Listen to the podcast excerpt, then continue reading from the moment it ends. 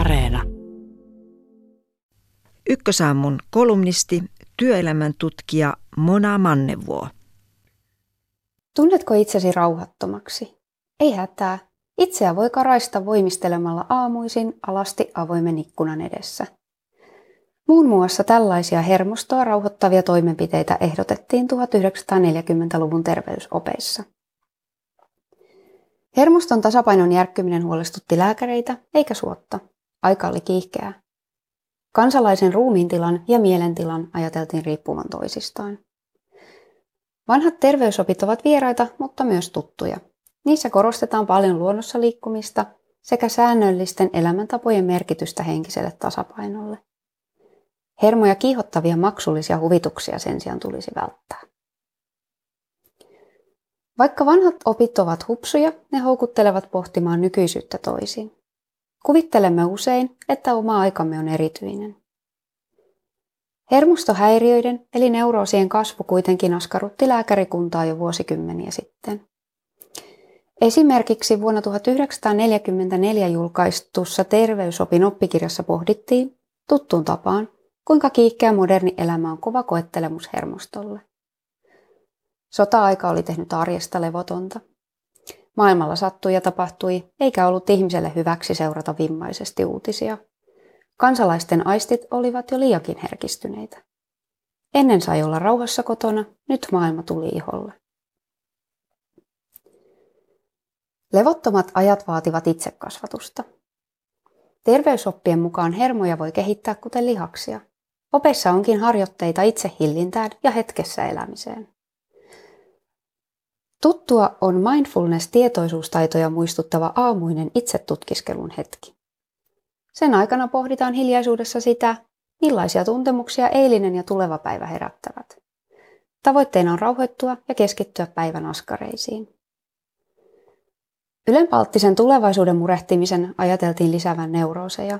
Siksi oli tärkeää pohtia kärsimystä hetki ja sitten tarttua uuteen toimeen. Mielipahassa ei ollut hyvä velloa. Hiljainen hetki myös auttaa näkemään oman elämän laajemmasta näkökulmasta. Mietiskelyn tavoitteena ei kuitenkaan ollut tehdä itsestä parempi versio. Harjoitteilla opeteltiin löytämään oma elämänkatsomus, jonka johtotähtenä olisi filosofia tai uskonto. Perimmäinen tarkoitus oli minäkeskeisyydestä luopuminen. Nykylukijalle on hämmentävää huomata, kuinka syvästi vanhoissa terveysopeissa paheksutaan itsekeskeisyyttä. Tausta-ajatuksena oli toki uhrautuminen kansakunnan hyväksi. Ihmisen ajateltiin olevan luonnostaan itsekäs, joten luonteen kasvatus tuli aloittaa heti lapsen synnyttyä. Lapsesta ei saanut huolehtia liiaksi. Mikäli jokaisen inahdukseen vastataan, lapsesta saattaa kehittyä omapäinen ja oikukas. Opit kuulostavat tylyiltä, mutta niiden tavoitteena oli hyvän itsetunnon rakentaminen. Ja tuolloin ajateltiin, että työelämä on täynnä uusia, mitä monimutkaisempia vaatimuksia. Tulevaisuuteen piti valmistautua kehittämällä luonnetta. Itseluottamus oli kuitenkin eri asia kuin itsekeskeisyys. Menestys edellytti tunnollisuutta, sitä että suoritti vähäpätöisimmänkin tehtävän rehellisesti ja huolella. Itsekäs omaisuuden tai maineen tavoittelu oli paheksuttavaa. Tasapainoinen ihminen toimi muiden hyväksi. Muutos uhrautuvasta kansalaisesta itseä korostavaan menestyjään on ollut nopea. Vielä 1960-luvullakin ylenpalttinen itsekehu oli psykopatian eli luonnehäiriön alalaji. Itseään tehostaville psykopaateille oli ominaista kerskuminen tai huomion herättäminen omilla erikoisilla mielipiteillä. Äärimmäiset tapaukset saattoivat olla jopa synnynnäisiä valehtelijoita, jotka eivät itsekään erota, mikä omissa tarinoissaan on totta ja mikä ei.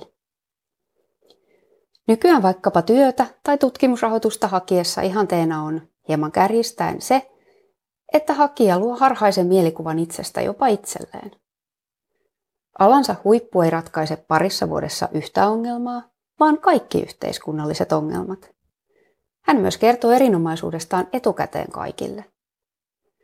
Vaatimattomuus ei enää kaunista, eikä tavallisuus.